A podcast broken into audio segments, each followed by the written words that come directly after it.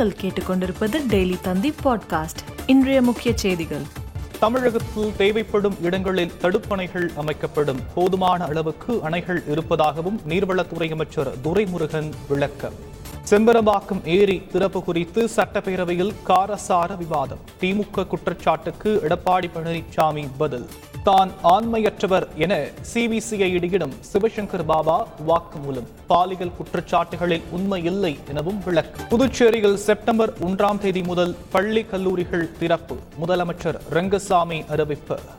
Japan தலைநகர் டோக்கியோவில் நாளை பாராலிம்பிக் துவக்கம். இந்தியா உள்ளிட்ட நூற்று அறுபது நாடுகளின் வீரர்கள் பங்கேற்பு. கடலூர் சேலம் திண்டுக்கல் உட்பட ஏழு மாவட்டங்களில் கனமழைக்கு வாய்ப்பு. சென்னையில் லேசான மழை பெய்யக்கூடும் என வானிலை மையம் தகவல்.